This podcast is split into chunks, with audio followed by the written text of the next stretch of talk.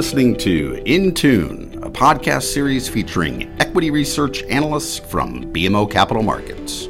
Our shows explore key emerging themes, trends, and issues which are important to our institutional clients globally.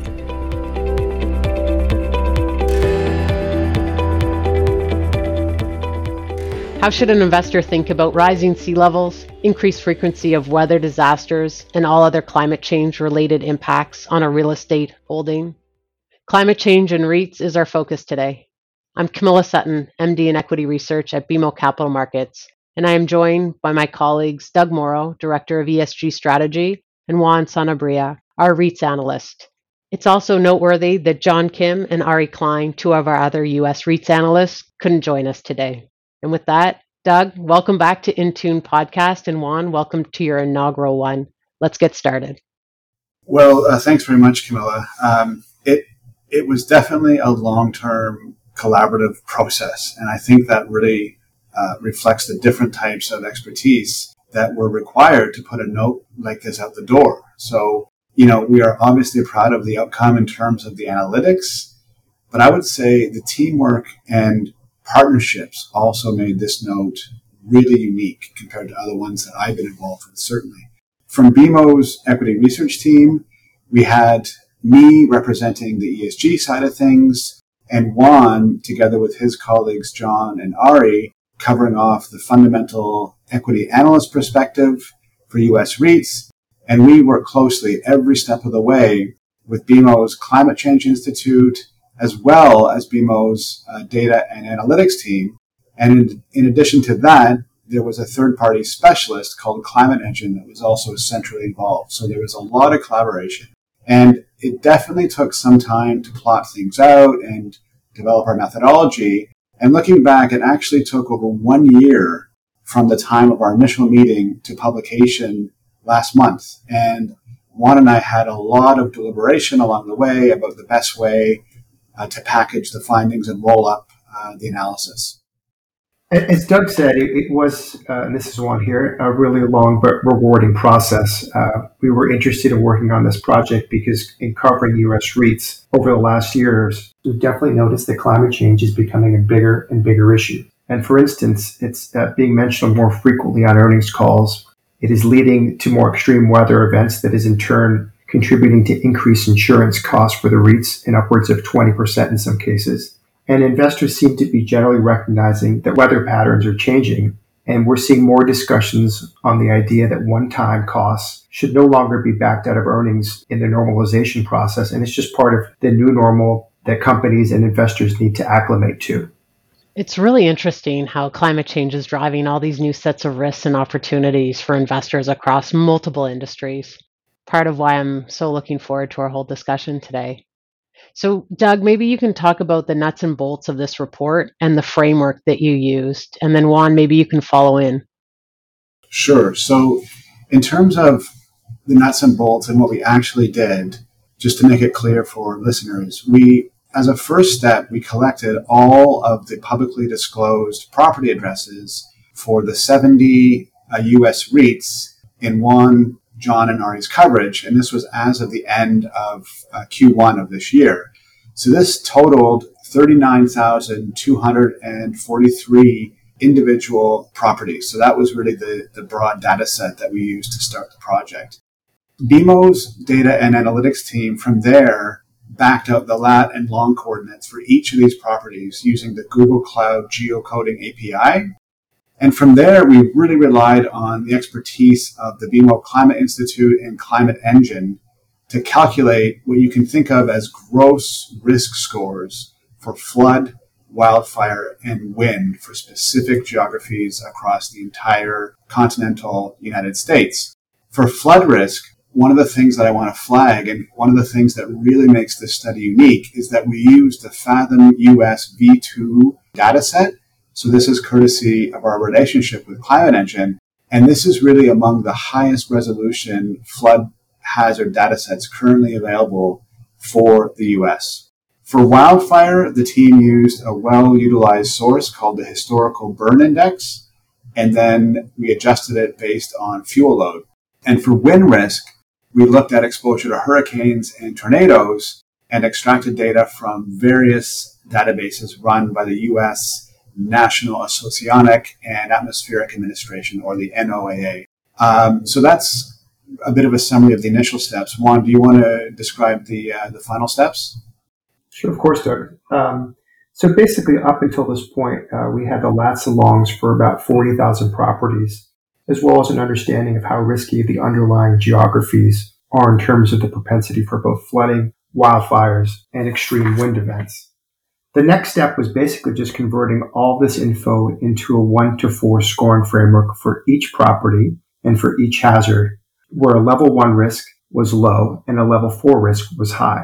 For example, a level one for flood risk means that a property is exposed to a one in a thousand year flood, whereas a level four risk means a property is exposed to a one in 20 year flood.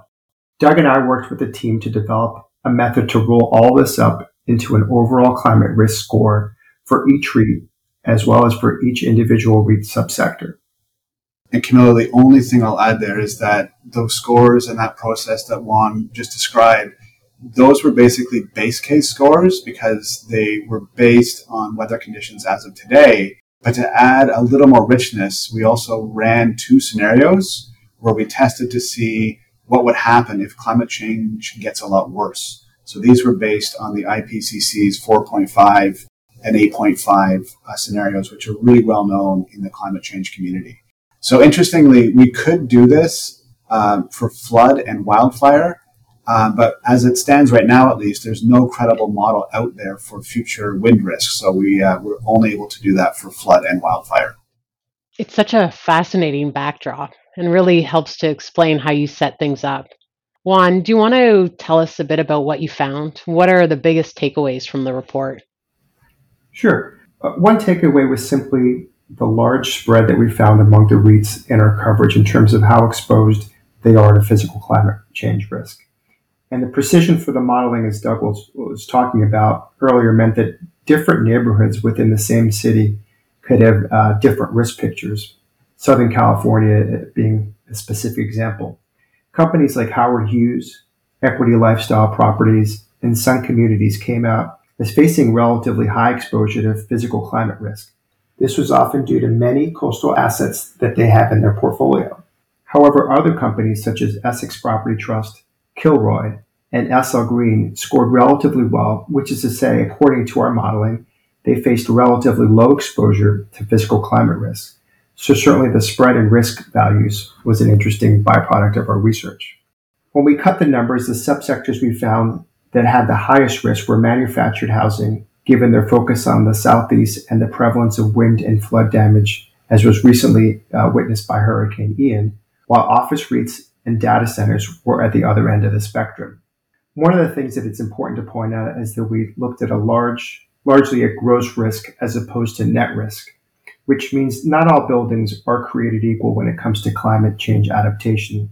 Some are better prepared than others in dealing with flooding thanks to proactive management steps on the building that they've purchased or redeveloped over the years and taking account in their age as well. Unfortunately, we were not able to get this level of, of detail or complexity. It would have significantly expanded the scope of what we we're already doing in a pretty big study, I would say. We were upfront about the facts that many of the REITs in our coverage universe are highly aware of climate change risk and taking steps to mitigate their exposure through things like water exclusion technologies, fire retardant buildings, etc. So just wanted to set that uh, backdrop for you. That's a great way to frame it. So, Doug, how about you? What were some of the biggest takeaways from your side? I think for me, the most interesting thing was the difference that we see between the various flood data sets that are on the market. So, for example, many REITs disclose the proportion of their portfolio in a 100 year flood zone. This is a commonly used uh, metric, uh, but most, or, or certainly many, tend to use flood maps from FEMA. This is the U.S. Federal Emergency Management Agency. And one of the things we learned in doing this report is that the FEMA flood maps, even though they are widely used and accessible, is they're often out of date and incomplete whereas we were using a more specialized and comprehensive flood data set and one that is frequently used by insurance companies. So as just one example, Hersha Hospitality Trust recently disclosed that 25% of its portfolio uh, sits in a 100 year uh, flood zone, uh, but our analysis put it at 35%.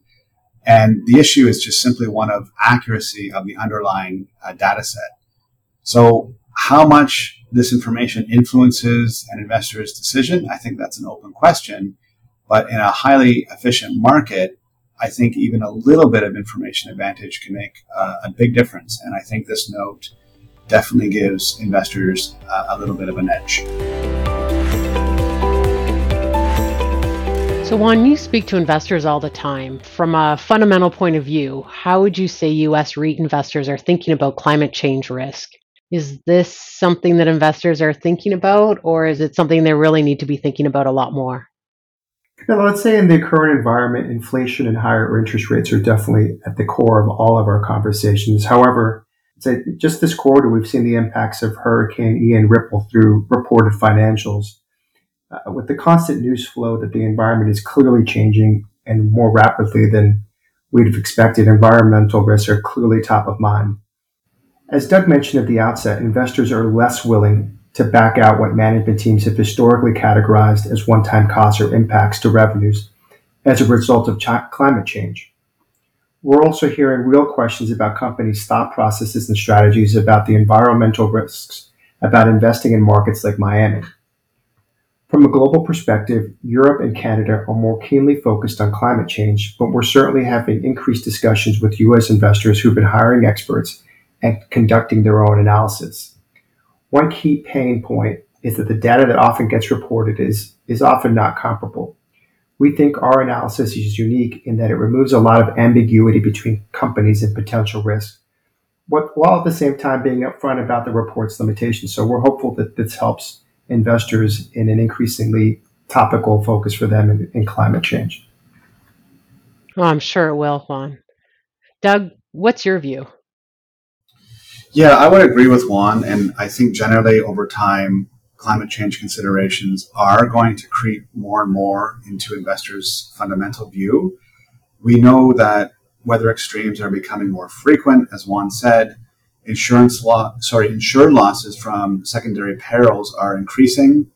We know that global sea levels are rising at about three times the historical rate.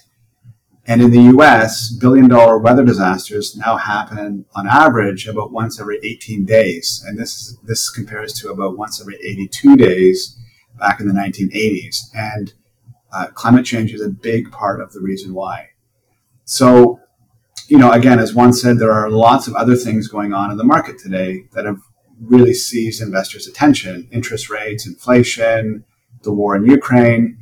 But that doesn't mean that climate change is suddenly going to disappear. So I think that over time, investors are going to want to see that REITs disclose in line with frameworks like the TCFD, that they consider climate change in their acquisition processes and due diligence procedures, uh, that they're active with climate adaptation.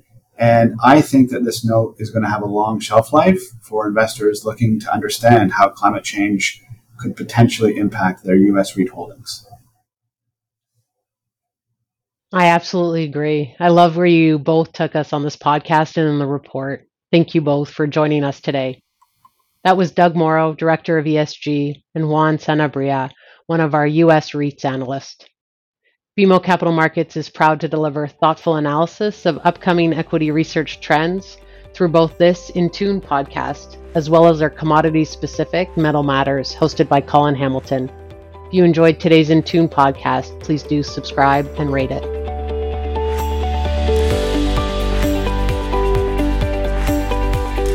Thanks for listening to In Tune, presented by BMO Capital Markets Equity Research.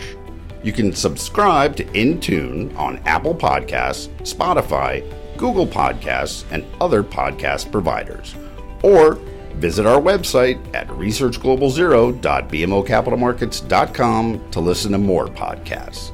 Until next time, thank you for tuning in.